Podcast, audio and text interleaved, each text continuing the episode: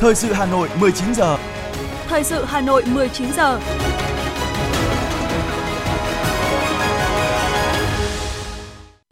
Võ Nam và Tu Thảo xin kính chào quý vị và các bạn. Bây giờ là chương trình thời sự của Đài Phát thanh Truyền hình Hà Nội. Chương trình tối nay, thứ bảy ngày 10 tháng 9 năm 2022 có những nội dung chính sau đây.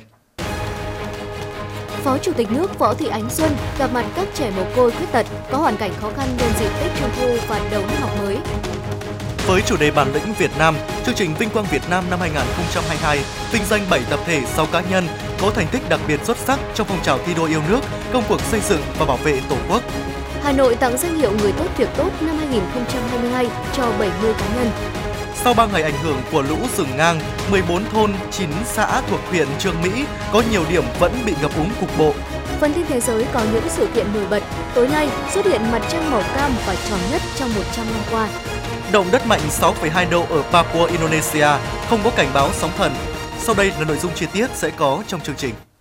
Trong các ngày mùng 9 và mùng 10 tháng 9 năm 2022, tại trụ sở Trung ương Đảng, Tổng Bí thư Nguyễn Phú Trọng đã chủ trì cuộc họp Bộ Chính trị, Ban Bí thư cho ý kiến về một số đề án quan trọng. Tại cuộc họp, đại diện lãnh đạo các cơ quan thường trực ban chỉ đạo xây dựng đề án trình bày nội dung tờ trình. Bộ Chính trị thảo luận các đề án tiếp tục xây dựng và hoàn thiện nhà nước pháp quyền xã hội chủ nghĩa Việt Nam trong giai đoạn mới, tiếp tục đẩy mạnh công nghiệp hóa hiện đại hóa đất nước đến năm 2030, tầm nhìn đến năm 2045, tổng kết thực hiện nghị quyết số 10 ngày 18 tháng 1 năm 2022 của Bộ Chính trị khóa 9 về phát triển kinh tế xã hội, bảo đảm quốc phòng an ninh vùng Tây Nguyên thời kỳ 2001-2010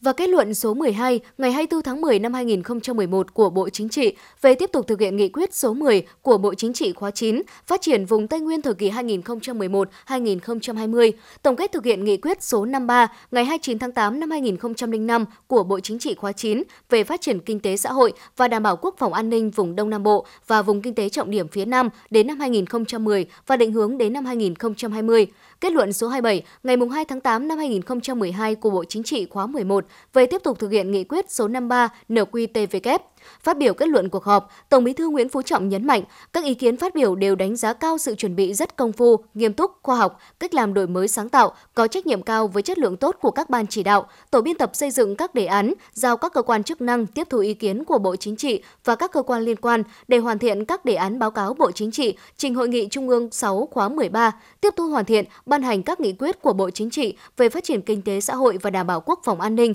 vùng Đông Nam Bộ và vùng Tây Nguyên để các ngành địa phương triển khai thực hiện. Thưa quý vị và các bạn, sáng nay tại Phủ Chủ tịch, Phó Chủ tịch nước Võ Thị Ánh Xuân gặp mặt thân mật các trẻ mồ côi khuyết tật có hoàn cảnh khó khăn nhân dịp Tết Trung thu năm 2022 và đầu năm học mới 2022-2023, ghi nhận và biểu dương tinh thần vượt khó, nỗ lực vượt qua những khó khăn của các em. Phó Chủ tịch nước chia sẻ, tuy tuổi còn nhỏ nhưng các em vẫn tự tin bản lĩnh, có nghị lực vượt lên khó khăn trong cuộc sống và có những đóng góp cho cộng đồng xã hội. Phó Chủ tịch nước cũng đánh giá cao sáng kiến tổ chức buổi gặp mặt của Hội Bảo trợ người khuyết tật và trẻ mồ côi Việt Nam, đồng thời mong muốn Hội Bảo trợ người khuyết tật và trẻ mồ côi Việt Nam tiếp tục đổi mới nội dung, phương thức hoạt động ngày càng thiết thực, ý nghĩa, hiệu quả hơn nhất là trong điều kiện nguồn lực của đất nước còn hạn hẹp, hoạt động của các doanh nghiệp đang phục hồi. Hội Bảo trợ người khuyết tật trẻ và mồ côi Việt Nam nghiên cứu tham khảo thêm kinh nghiệm, phương pháp của các tổ chức quốc tế trong hoạt động chuyển từ hỗ trợ mang tính cấp bách trước mắt sang hỗ trợ căn cơ bài bản hơn, từ đó giúp các em học sinh mồ côi khuyết tật, trẻ có hoàn cảnh khó khăn có điều kiện phát triển toàn diện, khẳng định bản thân.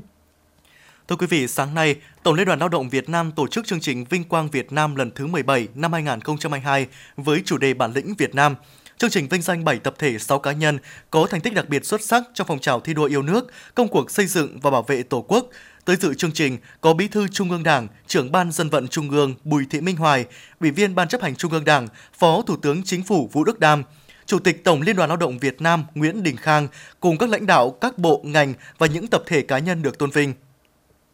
căn cứ các điều kiện tiêu chuẩn và kết quả, thành tích thực tế của các tập thể cá nhân trên tinh thần công tâm, khách quan, chặt chẽ và khoa học, chương trình Vinh quang Việt Nam năm nay đã lựa chọn tôn vinh 7 tập thể và 6 cá nhân điển hình tiên tiến là những nhân tố xuất sắc trong 3 năm qua. Đây là những tấm gương thực sự tiêu biểu, đầy nhiệt huyết, có bản lĩnh tinh thần sáng tạo, dám nghĩ, dám làm, gan dạ dũng cảm, có đóng góp xuất sắc và để lại dấu ấn cho nhiều lĩnh vực khác nhau của đời sống xã hội.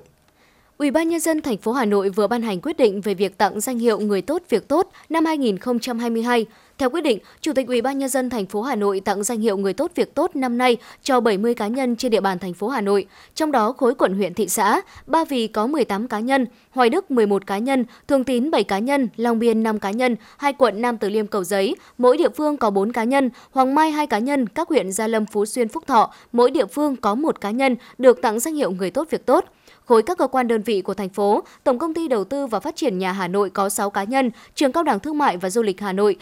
Trường Cao đẳng Y tế Hà Đông, Ủy ban Mặt trận Tổ quốc Việt Nam thành phố Hà Nội, Công ty trách nhiệm hữu hạn một thành viên thoát nước Hà Nội, mỗi đơn vị có hai cá nhân, Sở Nông nghiệp và Phát triển nông thôn Hà Nội, Trường Đào tạo cán bộ Lê Hồng Phong, mỗi đơn vị có một cá nhân được tặng danh hiệu người tốt việc tốt. Thưa quý vị và các bạn, Nghị quyết số 15 ngày 5 tháng 5 năm 2022 của Bộ Chính trị về phương hướng nhiệm vụ phát triển thủ đô Hà Nội đến năm 2030, tầm nhìn đến năm 2045 là kim chỉ nam cho con đường xây dựng và phát triển thủ đô trong thời gian tới. Tất cả đòi hỏi toàn thể cán bộ, đảng viên và nhân dân thủ đô nêu cao tinh thần đoàn kết, khơi dậy ý chí huy động sức mạnh tổng hợp và quyết tâm hành động vì một Hà Nội văn hiến, văn minh, hiện đại. Thực hiện chỉ đạo của Bộ Chính trị, Thành ủy Hà Nội đã làm việc nghiêm túc, công phu để triển khai nghị quyết 15 ngày 26 tháng 8 năm 2022, chương trình hành động số 16 thực hiện nghị quyết số 15 ngày 5 tháng 5 năm 2022 của Bộ Chính trị về phương hướng nhiệm vụ phát triển thủ đô Hà Nội đến năm 2030, tầm nhìn đến năm 2045 đã được ban hành. Một trong những nhiệm vụ rất quan trọng là phải tăng cường công tác quy hoạch, sớm hoàn thiện hệ thống quy hoạch trên nền những giá trị trường tồn là văn hiến, anh hùng, hòa bình, hữu nghị và kho tàng di sản vô giá với 5.922 di tích trải rộng khắp thành phố. Chất văn hóa, văn hiến phải thấm vào trong các quy hoạch quan trọng của thủ đô như quy hoạch thủ đô thời kỳ 2021-2030, tầm nhìn đến năm 2050, điều chỉnh tổng thể quy hoạch chung xây dựng thủ đô đến năm 2030, tầm nhìn đến năm 2050, cũng như trong mô hình thành phố trực thuộc thủ đô tại khu vực phía Bắc – vùng Đông Anh, Mê Linh Sóc Sơn và phía Tây vùng Hòa Lạc Xuân Mai. Quy hoạch khai thác hiệu quả không gian, quỹ đất các khu vực tiềm năng như hai bên tuyến đường Nhật Tân Nội Bài, các tuyến đường vành đai, nhất là dự án đường vành đai 4 vùng thủ đô Hà Nội. Bí thư Thành ủy Đinh Tiến Dũng cho biết. Trong quá trình xây dựng nó sẽ thúc đẩy kinh tế xã hội,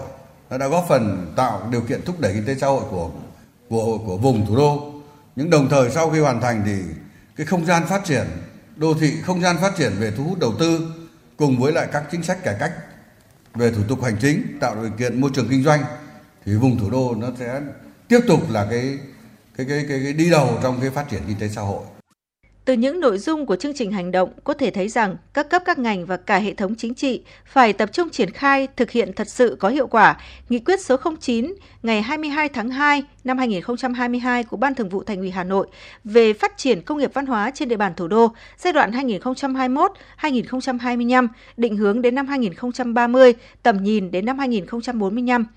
trọng tâm xây dựng và phát triển văn hóa là xây dựng con người có nhân cách và xây dựng môi trường văn hóa lành mạnh. Do đó, nhiệm vụ của mỗi cấp, mỗi ngành và mỗi địa phương là đẩy mạnh công tác tuyên truyền xây dựng người Hà Nội, cụ thể hóa những đặc điểm, tiêu chí của người Hà Nội mà Tổng Bí thư Nguyễn Phú Trọng đã chỉ rõ, đó là người Hà Nội phải sống thực sự có văn hóa, tiêu biểu cho văn hóa dân tộc, đó là lối sống nhân ái, nghĩa tình, thủy chung, trong sáng, lịch sự. Các quận huyện thị xã, phường xã thị trấn cần phát huy các mô hình làng văn hóa, thôn tổ dân phố văn hóa, gia đình văn hóa, tăng cường nếp sống văn minh đô thị, nếp sống văn minh trong việc cưới, việc tang, lễ hội, thực hiện quy tắc ứng xử nơi công sở và nơi công cộng. Cùng với đó, nhiệm vụ trung tâm xuyên suốt từ nay đến năm 2025 đối với các cấp các ngành từ thành phố xuống cơ sở là phải thực hiện thành công kế hoạch đầu tư xây dựng, cải tạo trường học công lập đạt chuẩn quốc gia, nâng cấp hệ thống y tế và tu bổ tôn tạo di tích trong giai đoạn 2022-2025 và các năm tiếp theo. Về giáo dục, nhiệm vụ của chúng ta là đưa Hà Nội trở thành trung tâm lớn, tiêu biểu của cả nước về giáo dục, đào tạo chất lượng cao. Về y tế, thành phố phải tập trung xây dựng hệ thống y tế tiên tiến hiện đại. Quyết tâm của thành phố trong nhiệm kỳ này là phải thực hiện được đề án cải tạo xây dựng lại chung cư cũ trên địa bàn thủ đô. Dẫu đây là việc rất khó khăn, nhiều thách thức nhưng không thể không làm vì sự an toàn của người dân và diện mạo đô thị văn minh.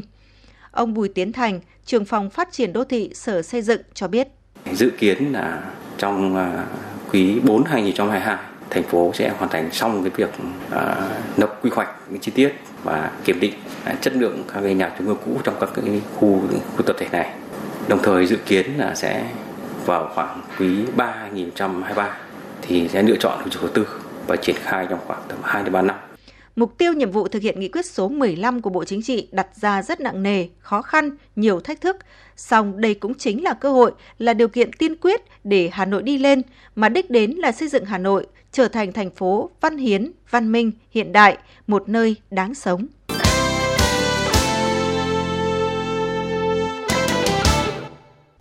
Thưa quý vị và các bạn, thời gian qua, việc thực hiện tốt quy chế dân chủ cơ sở ở huyện Quốc Oai, trọng tâm là các lĩnh vực liên quan đến đời sống nhân dân đã có sức lan tỏa, từ đó phát huy vai trò trách nhiệm cũng như sức sáng tạo của người dân, động viên các tầng lớp nhân dân tích cực tham gia các cuộc vận động, các phong trào thi đua yêu nước. Đến xã Phú Cát những ngày này, chúng tôi cảm nhận được sự đổi thay vượt bậc của vùng quê nơi đây đang từng bước chuyển mình. Những con đường lớn rộng mở, kết nối hạ tầng giao thông bắt nhịp cùng khu công nghệ cao Hòa Lạc – diện mạo xã nông thôn mới nâng cao đang dần hiện hữu. Có được thành quả ấy là nhờ cấp ủy, chính quyền, mặt trận Tổ quốc và các đoàn thể chính trị xã hội đã thực hiện tốt quy chế dân chủ ở cơ sở, phát huy quyền làm chủ của nhân dân. Với phương châm nhà nước và nhân dân cùng làm, đầu năm 2021, xã đã về đích nông thôn mới nâng cao. Hiện bình quân thu nhập của người dân trong xã đạt 60 triệu đồng một người một năm – Kết quả trên đang là nền tảng, động lực để cấp ủy Đảng, chính quyền và nhân dân trong xã bước vào chặng đường xây dựng xã nông thôn mới kiểu mẫu. Chủ tịch Ủy ban nhân dân xã Phú Cát Nguyễn Văn Tuyên cho biết: Thứ nhất là có cái sự đoàn kết ừ, trong cán bộ đảng viên. Thế mà đặc biệt là cái đồng thuận của nhân dân. Thế và từ cái đoàn kết của cán bộ và nhân dân ấy, thì là trách nhiệm phân công của ban chỉ đạo, của ban quản lý, của người dân, gió người gió việc, gió nhiệm vụ. Cái thuận lợi thứ hai thì đối với xã Phú Cát ấy thì ngoài cái nguồn kinh phí của nhà nước của địa phương ấy thì cũng được rất nhiều các cái à, doanh nghiệp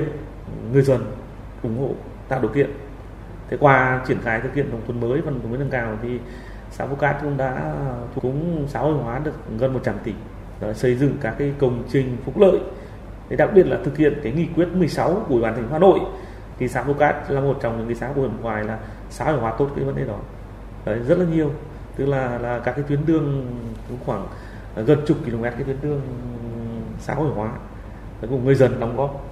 để mà tích cực vào cái các cái tiêu chí. Không chỉ ở xã Phú Cát Việc thực hiện quy chế dân chủ ở cơ sở đều được các xã thị trấn trên địa bàn huyện Quốc Oai thực hiện hiệu quả. Ông Đào Đức Anh, trưởng ban tuyên giáo huyện ủy Quốc Oai cho biết, thực hiện quy chế dân chủ ở cơ sở, chính quyền và nhân dân trong huyện ngoài thực hiện tốt vai trò chức năng nhiệm vụ của mình, còn tạo sức mạnh thực hiện thắng lợi các mục tiêu phát triển kinh tế xã hội, bảo đảm an ninh quốc phòng tại địa phương.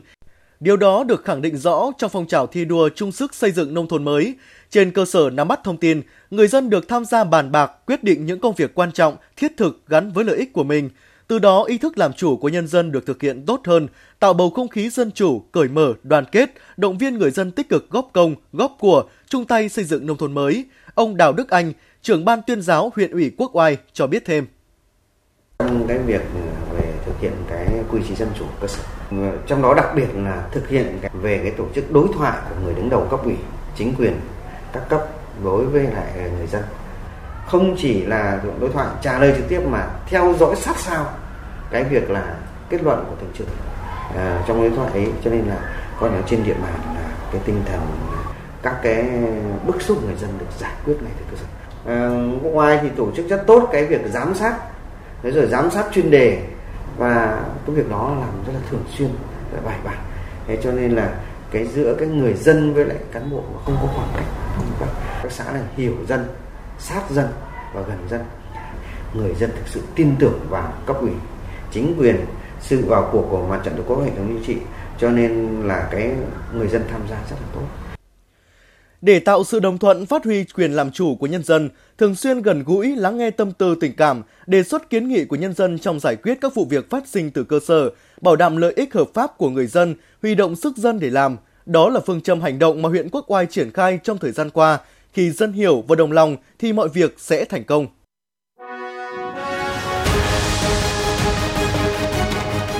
Thời sự Hà Nội, nhanh, chính xác, tương tác cao. Thời sự Hà Nội, nhanh, chính xác, tương tác cao.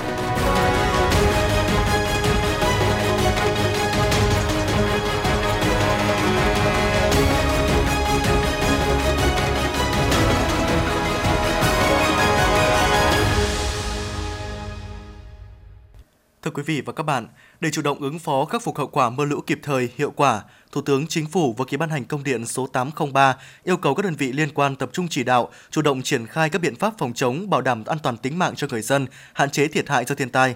Trong đó, Bộ Tài nguyên và Môi trường chỉ đạo theo dõi chặt chẽ diễn biến mưa lũ, dự báo thông tin kịp thời cho cơ quan chức năng và người dân biết để chủ động triển khai công tác ứng phó. Bộ Nông nghiệp và Phát triển Nông thôn, Bộ Công Thương, Bộ Giao thông Vận tải theo chức năng quản lý nhà nước được giao phối hợp địa phương chỉ đạo công tác bảo đảm an toàn đê điều, hồ đập, bảo vệ sản xuất, bảo đảm an toàn giao thông và kịp thời khắc phục nhanh sự cố trên các trục giao thông chính.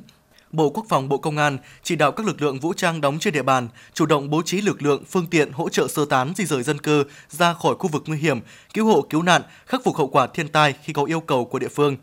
Thủ tướng Chính phủ đề nghị Chủ tịch UBND thành phố Hà Nội và các tỉnh chịu trách nhiệm chỉ đạo giả soát các khu dân cư, chủ động bố trí lực lượng phương tiện để hỗ trợ người dân sơ tán ra khỏi khu vực nguy hiểm, nhất là các khu vực bị ngập sâu hoặc có nguy cơ cao xảy ra lũ quét, sạt lở đất, nhằm bảo đảm an toàn tính mạng cho người dân, tổ chức thăm hỏi, hỗ trợ các gia đình bị ảnh hưởng thiệt hại bởi mưa lũ, nhất là những hộ nghèo khó khăn, gia đình có người bị nạn, huy động lực lượng hỗ trợ người dân khắc phục hậu quả, khôi phục tại sản xuất nông nghiệp sau lũ.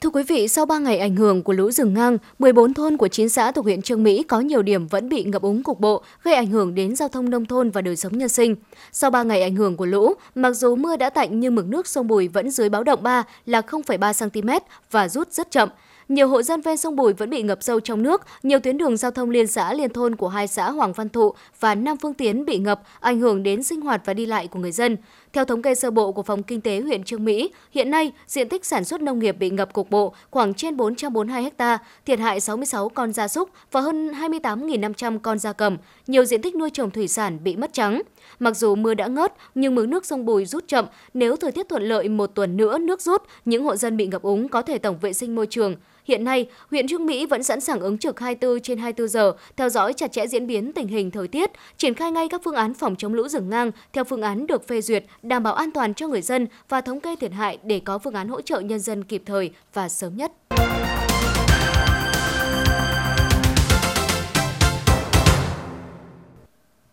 Tiếp theo là những thông tin kinh tế thưa quý vị. Hiện nay, ngành nông nghiệp Hà Nội chú trọng xây dựng chuỗi liên kết thương hiệu cho mặt hàng nông sản chủ lực, bảo đảm tiêu chuẩn xuất khẩu. Dù số lượng xuất khẩu nông sản của Hà Nội còn khiêm tốn, nhưng đây là cơ hội để sản phẩm nông nghiệp thủ đô cất cánh mang lại giá trị kinh tế cao.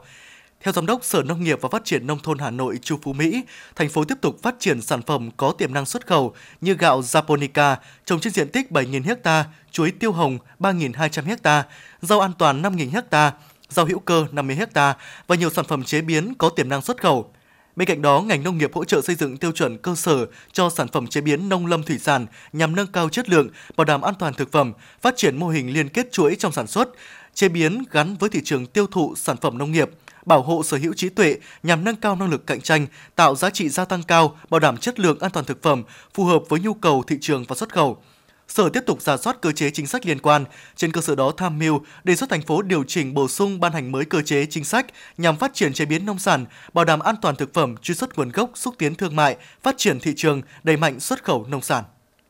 Sau một mùa trung thu im ắng bởi dịch Covid-19, năm nay thị trường đã nhộn nhịp trở lại nhờ sức mua các mặt hàng bánh trung thu lồng đèn, đồ trang trí đang tăng cao. Mặc dù sức mua có phần muộn hơn so với các năm trước, nhưng số lượng bán bánh trung thu ổn định và tăng cao dần vào những ngày cận lễ. Các dòng bánh thương hiệu trung và cao cấp vẫn nhận được nhiều sự quan tâm từ người mua hàng. Một tín hiệu vui khác từ thị trường trung thu năm 2022 là các sản phẩm lồng đèn trung thu nội địa đang thắng thế so với hàng Trung Quốc ở nhiều điểm bán, nhờ mẫu mã phong phú và giá cả cạnh tranh. Theo đó, giá lồng đèn trong nước làm thủ công, loại giấy xếp, cắm nến đơn giản, dao động từ 10.000 đến 20.000 đồng một chiếc tùy mẫu, trong khi lồng đèn bằng nhựa mềm in hình thú nhân vật hoạt hình, chạy pin, có ánh sáng âm thanh được giao bán với giá chỉ từ 30.000 đồng trên một sản phẩm. Ngoài ra, các sản phẩm làm từ giấy bóng không che nứa có kích cỡ lớn dùng để trang trí có giá phổ biến từ 80 đến 200 000 đồng một sản phẩm. Bên cạnh đó, thị trường đồ chơi trung thu cho trẻ cũng xuất hiện nhiều sản phẩm lồng đèn có hình ô tô, máy bay, xe tăng, chạy bằng pin có âm thanh ánh sáng với giá từ 100 000 đồng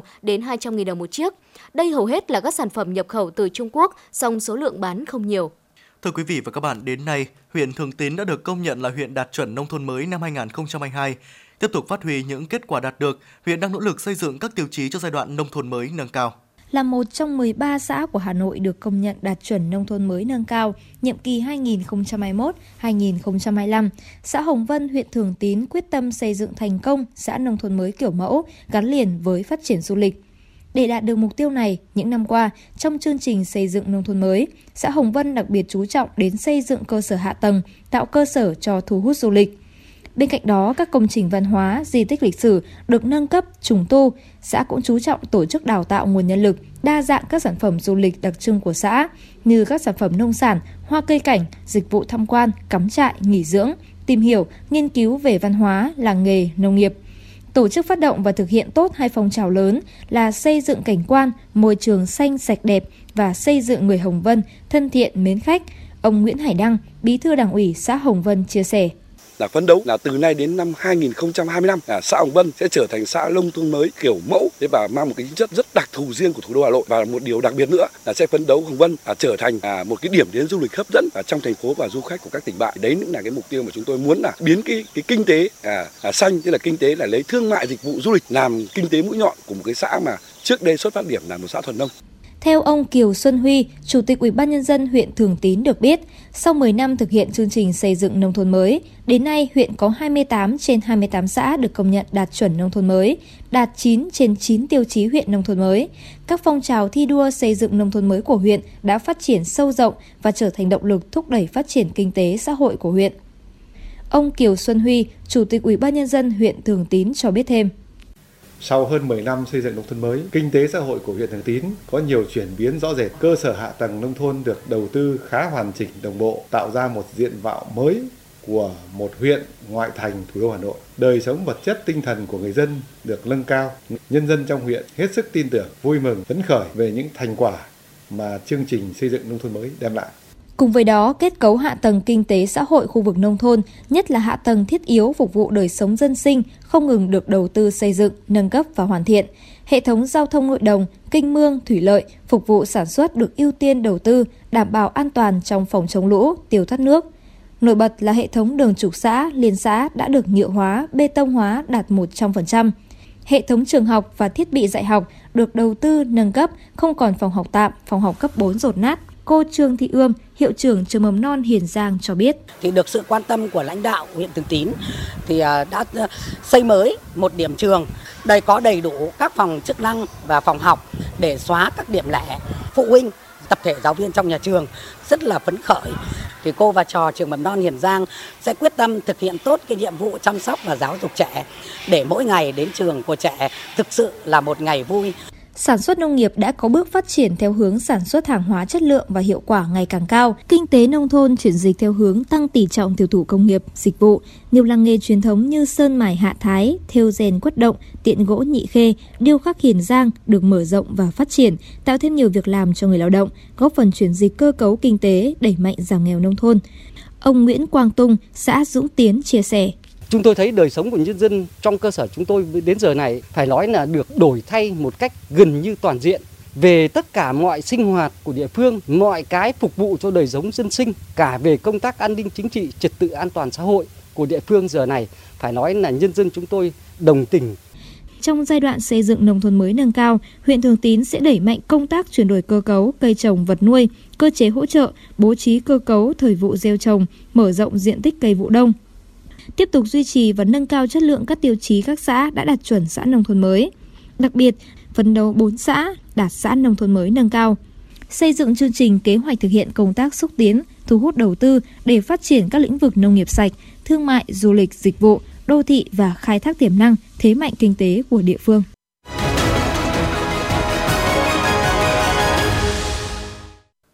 Thưa quý vị và các bạn, việc lợn tăng giá lên quanh mức từ 65 đến 70.000 đồng trên 1 kg như hiện nay được các chuyên gia nhận định là mức tăng nhanh chứ không phải tăng mạnh. Trong bối cảnh thức ăn chăn nuôi đã tăng tới 17 lần tính từ cuối năm 2020 đến nay thì đây là mức tăng phù hợp với ngành chăn nuôi trong nước và trên thế giới. Với dự báo đà tăng có thể kéo dài đến Tết Nguyên đán năm 2023, ngành nông nghiệp Hà Nội đã đề xuất một số giải pháp để bảo vệ đàn vật nuôi nhằm giảm bớt khó khăn cho người chăn nuôi. Sau chuỗi ngày giảm sâu kéo dài suốt thời gian qua, Đến tháng 7 năm nay, giá lợn hơi xuất chuồng bắt đầu tăng nhẹ và hiện nay đang dao động quanh mức 65 đến 70.000 đồng một kg.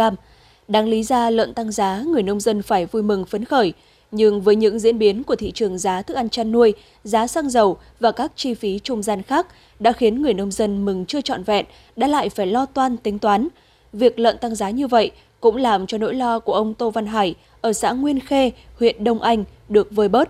Bởi sau chuỗi ngày giảm sâu, lỗ trồng lỗ, ông Hải đã có được vài đồng dư ra để quay vòng bù đắp cho các khoản chi phí. Cũng giống như ông Hải, việc lợn tăng giá trong những ngày vừa qua đã giúp ông Khánh yên tâm phấn chấn hơn. Ông Tô Văn Hải và ông Nguyễn Văn Khánh, xã Nguyên Khê, huyện Đông Anh cho hay. Cứ cái đà giá lợn hơi từ 70 trở ra như thế này là người chăn nuôi chúng tôi rất rất phấn khởi. Vừa rồi thì nó rẻ quá, nó kéo dài quá. Thế còn thì từ nay đến Tết thì cứ đà như thế này thì khả năng vẫn tái tiếp. Do là nguyên liệu thức ăn còn lên nhanh hơn cả xăng dầu. Nên là coi như là khi người chăn nuôi là bỏ nhiều, bỏ hết. Cung mà không đủ cầu thì thương lái thì bắt đầu họ tranh nhau. Họ cũng không ép được giá nữa. Chỉ tính riêng trong năm 2022, thức ăn chăn nuôi đã tăng 7 đợt, mỗi lần tăng khoảng 400.000 đồng 1 kg, tương đương tăng từ 40 đến 50.000 đồng một bao cám 25 kg. Tính từ năm 2021 đến nay, thức ăn chăn nuôi đã tăng 17 đợt liên tục, trong khi suốt quý 2 năm 2021 đến tháng 6 năm 2021, giá lợn hơi lại chỉ dao động từ 52 đến 55.000 đồng một kg, cộng thêm chi phí vận chuyển, phí phòng chống dịch bệnh, người chăn nuôi phải chấp nhận chăn nuôi thua lỗ suốt hơn một năm qua để duy trì đàn. Theo Hội chăn nuôi Việt Nam, mức giá lợn hơi tăng lên ngưỡng 70.000 đồng một kg như hiện nay là hoàn toàn có thể chấp nhận được. Theo những người chăn nuôi lâu năm dự báo, mức giá này có thể sẽ kéo dài đến hết năm nay, nên đây là cơ hội để người chăn nuôi yên tâm đầu tư sản xuất. Tuy nhiên, theo Cục chăn nuôi, mặc dù giá lợn hơi đã điều chỉnh về quanh mức 65.000 đến 70.000 đồng một kg, nhưng khi đến tay người tiêu dùng vẫn ở mức cao trong khoảng 130.000 đồng đến 140.000 đồng một kg và không có dấu hiệu giảm. Điều này chứng tỏ thịt lợn phải qua quá nhiều khâu trung gian, và thực tế thì khâu trung gian đang chiếm trên 30% giá thành thịt lợn. Ông Nguyễn Ngọc Sơn, Chi cục trưởng Chi cục chăn nuôi và thú y Hà Nội cho rằng khâu trung gian thì ờ, có thể nói là cũng tác động mạnh. Chính là cái xuất phát từ cái mà biến động của xăng dầu. Mà có lẽ là gần một tháng nay thì xăng dầu mới giảm. Ở đây cái vận chuyển cái khâu trung gian ấy thì là từ cái khâu là vận chuyển lưu thông giữa ở các tỉnh thành phố như ở Hà Nội đây thì là gia súc, gia cầm, thương phẩm của Hà Nội về Hà Nội để phục vụ cho những nhu cầu với trên 10 triệu dân cũng rất lớn. Thì đây chính là cái khâu trung gian. Và một cái nữa là trên thực tiễn thì ờ, cái chăn nuôi cũng vẫn còn nhỏ lẻ, gần 60 phần trăm. Là thêm một cái nữa là cái hệ lụy cho nó giết mổ nhỏ lẻ, cho nên cái vận chuyển lưu thông, cái tác động bên ngoài ờ, thì bao giờ cũng lớn. Nó giống như là khi mà mà mà mà giá lợn thì như thế nhưng mà cái khâu trung gian nó tác động à, vận chuyển, buôn bán, kinh doanh từ các cái cơ sở giết mổ đi tất cả các cái ngõ ngách của à, thành phố Hà Nội, rồi các cái chợ cóc thậm chí là có những nơi còn chưa quản lý chặt chẽ hết các cái chợ tạm, thì cũng đây cũng chính là cái mà giá cả thị trường và cái biến động của thị trường ảnh hưởng trực tiếp đến cái giá à, của động vật và sản phẩm động vật, trong đó có cái sản phẩm của lợn. Theo các chuyên gia trong lĩnh vực chăn nuôi, tại nhiều nước trên thế giới, mặt hàng thịt lợn hơi được bình ổn theo cách áp giá sàn và giá trần. Tuy nhiên, trong bối cảnh Việt Nam chưa chủ động được nguồn nguyên liệu thức ăn chăn nuôi như hiện nay, thì việc áp giá sàn là không khả quan. Và đặc biệt, khi các chi phí đầu vào trong chăn nuôi đều tăng, khiến người chăn nuôi thua lỗ trong một thời gian dài như hiện nay. Theo các chuyên gia, vấn đề cần giải quyết là làm sao để hài hòa được lợi ích của người chăn nuôi và người tiêu dùng – vừa hỗ trợ được ngành chăn nuôi trong nước phát triển bền vững.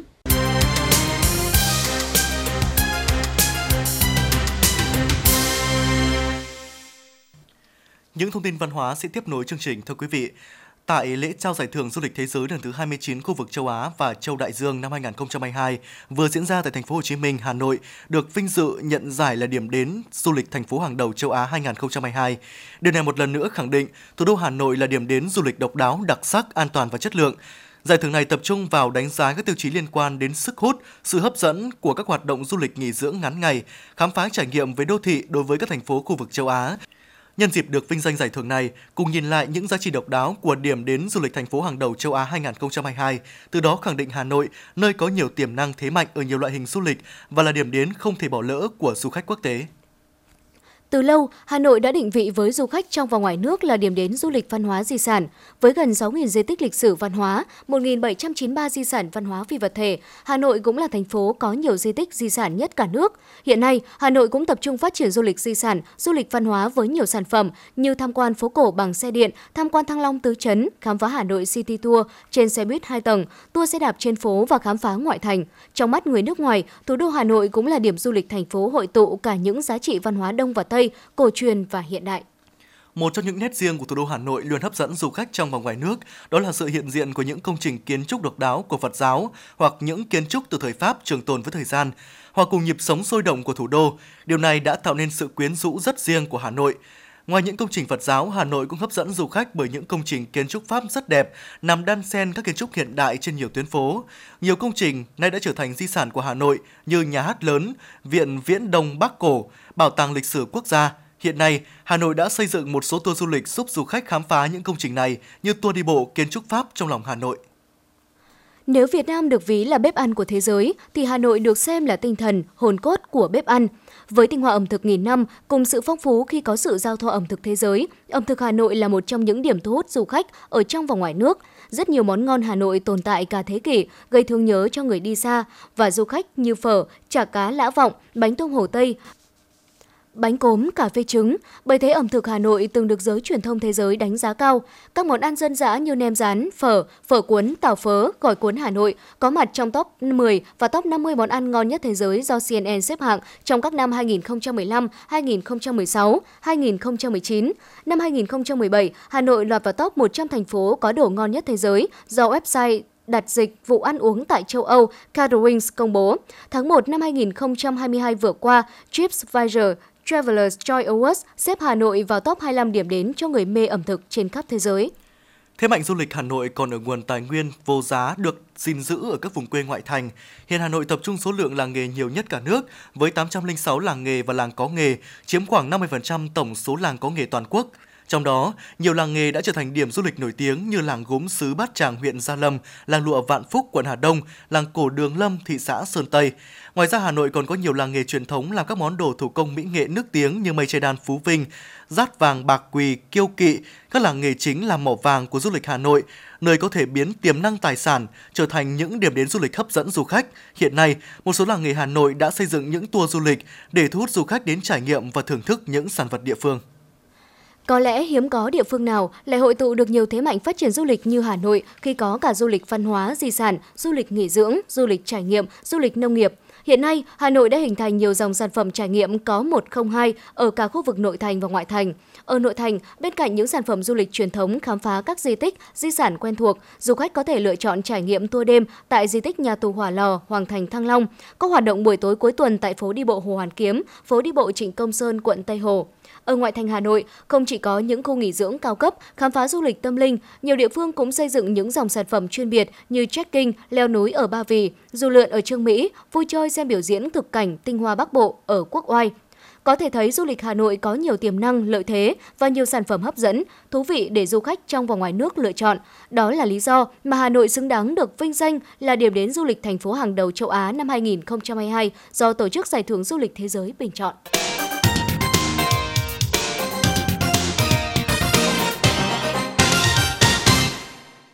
Mời quý vị và các bạn nghe tiếp phần tin. Thưa quý vị, sáng nay, Hiệp hội Phần mềm và Dịch vụ Công nghệ Thông tin Việt Nam (Vinasa) đã tổ chức lễ công bố và vinh danh top 10 doanh nghiệp công nghệ thông tin Việt Nam 2022 với sự hiện diện của hơn 400 đại biểu. Hội đồng đã đánh giá và nhất trí lựa chọn 101 đề cử xứng đáng vinh danh top 10 doanh nghiệp công nghệ thông tin Việt Nam 2022 tại 18 lĩnh vực. Chương trình từ năm nay cũng được đổi mới với một hình thức thể hiện mới để không chỉ vinh danh mà còn kể những câu chuyện về nỗ lực, về sáng tạo, về sự chuyển đổi của doanh nghiệp số. Nhân dịp này, Ban tổ chức top 10 doanh nghiệp công nghệ thông tin Việt Nam 2022 đã quyết định thành lập, lựa chọn và trao chứng nhận doanh nghiệp công nghệ thông tin nghìn tỷ cho những doanh nghiệp lớn có doanh thu từ 1.000 tỷ đồng trở lên. Hoạt động của câu lạc bộ sẽ hướng đến việc đồng hành cùng chính phủ, giải các bài toán lớn cho quốc gia, định hướng dẫn dắt sự phát triển của ngành và hỗ trợ dẫn dắt các doanh nghiệp công nghệ số cùng phát triển và đầu tư, thúc đẩy start-up công nghệ trong tất cả các ngành, các lĩnh vực. Thông tin từ Bộ Giáo dục và Đào tạo cho biết, từ hôm nay ngày 10 tháng 9, Bộ tiếp tục mở hệ thống thanh toán lệ phí xét tuyển đại học trực tuyến đến 17 giờ ngày 13 tháng 9 năm 2022. Các thí sinh có đăng ký nguyện vọng xét tuyển theo phương thức sử dụng điểm thi tốt nghiệp trung học phổ thông, lưu ý hoàn thành trách nhiệm thanh toán lệ phí tuyển sinh theo quy định. Từ từ nay đến ngày 15 tháng 9 năm 2022, Bộ Giáo dục và Đào tạo tổ chức lọc ảo 6 lần đối với tất cả các phương thức xét tuyển. Các cơ sở đào tạo tải dữ liệu, thông tin xét tuyển trên hệ thống, tổ chức xét tuyển, xử lý nguyện vọng xét tuyển để xác định nguyện vọng cao nhất mà thí sinh đủ điều kiện trúng tuyển. Đây là điểm mới trong công tác tuyển sinh năm nay. Các năm trước, việc lọc ảo chỉ được áp dụng với phương thức xét tuyển từ kết quả kỳ thi tốt nghiệp trung học phổ thông. Theo kế hoạch, các cơ sở giáo dục đại học sẽ công bố điểm chuẩn trúng tuyển trước 17 giờ ngày 17 tháng 9 năm nay. Thưa quý vị và các bạn, Sở Xây dựng Hà Nội vừa có văn bản gửi Ủy ban nhân dân các quận, huyện, thị xã về việc tăng cường hiệu lực quản lý vận hành, sử dụng nhà trung cư trên địa bàn thành phố. Theo đó, Sở Xây dựng đề nghị các địa phương xây dựng kế hoạch tổ chức tập huấn các quy định pháp luật về nhà ở, phòng cháy chữa cháy và cứu nạn cứu hộ cho các chủ đầu tư, ban quản trị, đơn vị quản lý vận hành nhà trung cư trên địa bàn nhằm nâng cao ý thức chấp hành quy định của pháp luật, phối hợp với công an thành phố tuyên truyền, hướng dẫn về phòng cháy chữa cháy và cứu nạn cứu hộ tại các khu trung cư. Sở Xây dựng cũng đề nghị các quận huyện thị xã quản lý chặt hoạt động đầu tư xây dựng công trình trên địa bàn, đặc biệt là việc chấp hành quy định pháp luật về xây dựng, về phòng cháy chữa cháy. Đồng thời các địa phương xây dựng kế hoạch kiểm tra các nhà trung cư để xác định những vấn đề còn tồn tại liên quan đến hoạt động quản lý vận hành, sử dụng nhà trung cư, tổ chức hội nghị nhà trung cư, thành lập ban quản trị, bàn giao hồ sơ nhà trung cư, bàn giao tiếp nhận, quản lý quỹ bảo trì, bàn giao diện tích chung riêng. Từ đó giải quyết kịp thời đúng pháp luật các tranh chấp, bất đồng hoặc có biện pháp xử lý phù hợp, giải quyết theo thẩm quyền, hướng dẫn liên hệ với cơ quan có thẩm quyền, không để trở thành các vụ việc có khiếu kiện phức tạp gây mất an ninh, trật tự công cộng. Ngày 10 tháng 9, đại diện Phòng Cảnh sát Phòng cháy chữa cháy và Cứu nạn Cứu hộ Công an thành phố Hà Nội cho biết, thực hiện nghiêm công điện của Thủ tướng Chính phủ yêu cầu siết chặt dịch vụ karaoke và chỉ đạo của Bộ Công an về tổng kiểm tra giả soát phòng cháy chữa cháy trên cả nước. Công an thành phố đã mở đợt cao điểm kiểm tra an toàn phòng cháy chữa cháy loại hình dịch vụ kinh doanh này. Lực lượng chức năng đặt ra mục tiêu là kiểm tra 100% các quán karaoke, giám sát chặt các cơ sở đang bị đình chỉ hoạt động. Tính từ giữa tháng 8 năm nay đến nay, các cơ sở thuộc Công an thành phố Hà Nội đã tạm đình chỉ 27 cơ sở karaoke, xử phạt số tiền lên đến 1 tỷ đồng. Toàn thành phố hiện có 326 cơ sở không đặt yêu cầu về công tác phòng cháy chữa cháy nhưng không có khả năng khắc phục. Phòng Cảnh sát Phòng cháy chữa cháy và Cứu nạn Cứu hộ đã ra quyết định đình chỉ 100% các cơ sở này. Đồng thời các cơ sở này sẽ bị công khai tên, địa chỉ để người dân cùng giám sát. Liên quan đến an toàn phòng cháy chữa cháy tại các quán karaoke, hiện các quận đang giáo diết phối hợp cùng Công an thành phố Hà Nội giả soát hoạt động các cơ sở kinh doanh loại hình này. Thưa quý vị và các bạn, theo Trung tâm Báo Tin Động Đất và Cảnh báo Sóng Thần, Viện Vật lý Địa cầu, Viện Hàn lâm Khoa học và Công nghệ Việt Nam, từ sáng đến trưa mùng 10 tháng 9 tại huyện Con Plong, tỉnh Con Tum đã xảy ra liên tiếp 5 trận động đất có độ lớn từ 2,5 đến 3,5, nhiều khả năng vẫn còn dư chấn tiếp theo. Các trận động đất đều không gây rủi ro thiên tai. Trận động đất có độ lớn cao nhất là 3,5 xảy ra vào lúc 11 giờ 35 phút 25 giây ngày mùng 10 tháng 9 tại tọa độ 14.934 vĩ Bắc, 108,203 độ Kinh Đông, độ sâu chấn tiêu khoảng 10 km.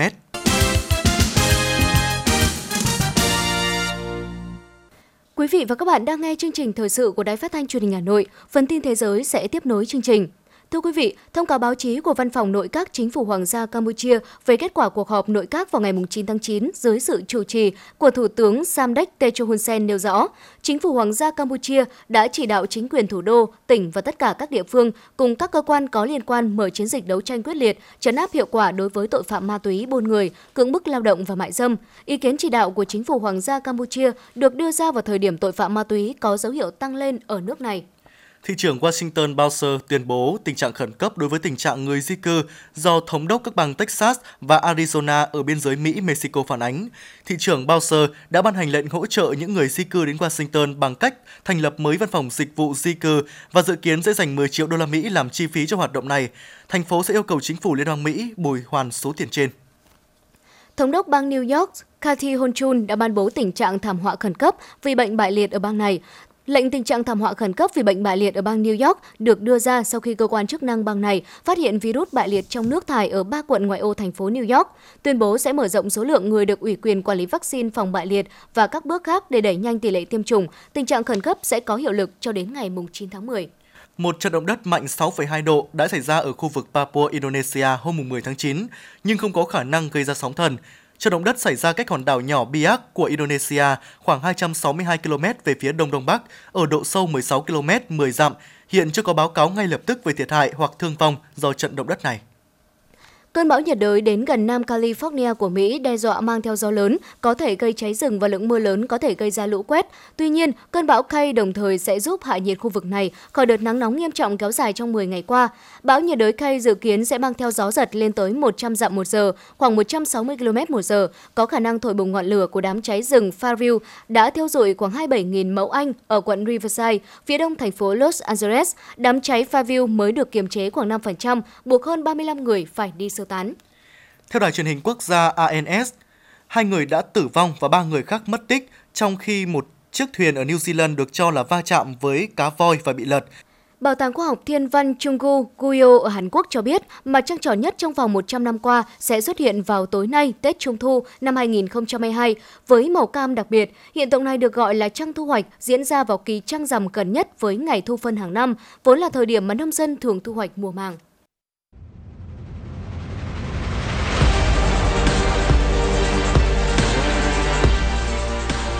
Bản tin thể thao Bản tin thể thao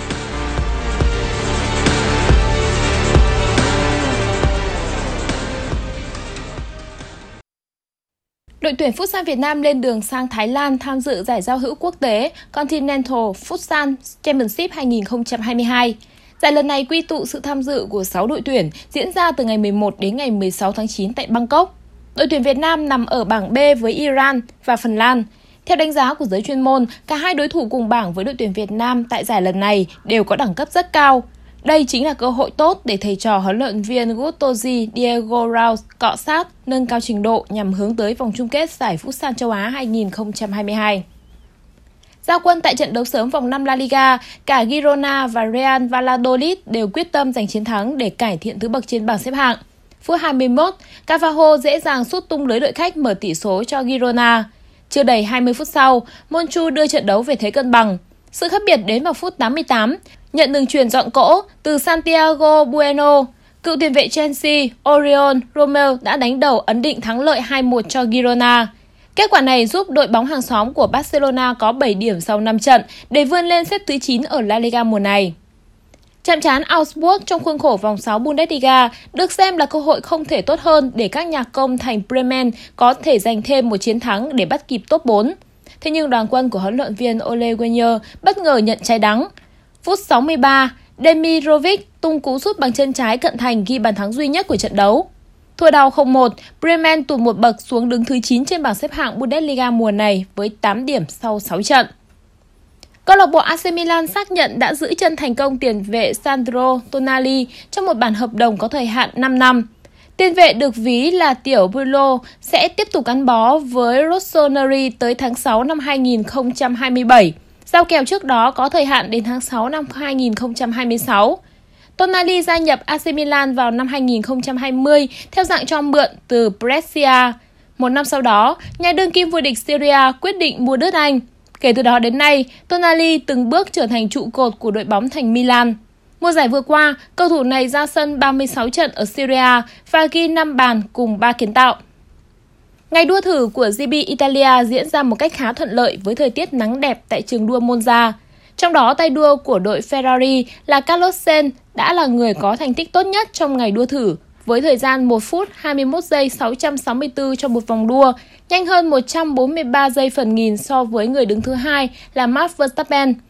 Trong khi người đồng đội của Carlos Sainz là Charles Leclerc cũng cho thấy sự quyết tâm của mình với việc có được thành tích tốt thứ ba tại lượt chạy thứ hai của mình. Trung tâm Dự báo Khí tượng Thủy văn Quốc gia dự báo chiều và đêm nay, Hà Nội có lúc có mưa rào và rông. Các nơi còn lại thuộc khu vực Bắc Bộ và các tỉnh từ Thanh Hóa đến Thừa Thiên Huế có mưa rào và rông, có nơi mưa to với lượng mưa từ 20 đến 40 mm, có nơi cao hơn 70 mm. Kết hợp lượng mưa lớn xảy ra những ngày trước đó, các tỉnh thành phố khu vực nêu trên đề phòng nguy cơ lũ quét, sạt lở đất ở vùng núi, ngập lụt vùng trũng thấp ven sông. Về thủy văn, Đài khí tượng thủy văn khu vực đồng bằng Bắc Bộ cho biết mực nước các sông bùi Tích, Đáy đang biến đổi chậm. Sau đây là thời tiết chi tiết của các khu vực Hà Nội trong ngày mai. Khu vực phía Tây, thành phố từ Phúc Thọ tới Trường Mỹ có lúc có mưa rào và rông, nhiệt độ từ 25 đến 30 độ C. Phía Nam từ Thanh Ngoai Thường Tín đến Mỹ Đức có lúc có mưa rào, nhiệt độ từ 25 đến 30 độ C. Khu vực Sóc Sơn Mê Linh Đông Anh có lúc có mưa rào và rông, nhiệt độ từ 24 đến 30 độ C. Tại vùng núi Ba Vì Sơn Tây có lúc có mưa rào và rông, nhiệt độ từ 24 đến 30 độ C. Trung tâm thành phố Hà Nội có lúc có mưa rào và rông, nhiệt độ từ 25 đến 31 độ C. Quý vị và các bạn vừa nghe chương trình thời sự của Đài Phát thanh Truyền hình Hà Nội, chỉ đạo nội dung Nguyễn Kim Khiêm, chỉ đạo sản xuất Nguyễn Tiến Dũng, tổ chức sản xuất Xuân Luyến. Chương trình do biên tập viên Thủy Chi, phát thanh viên Thu Thảo Võ Nam cùng kỹ thuật viên Quốc Hoàn phối hợp thực hiện. Xin kính chào và hẹn gặp lại quý vị.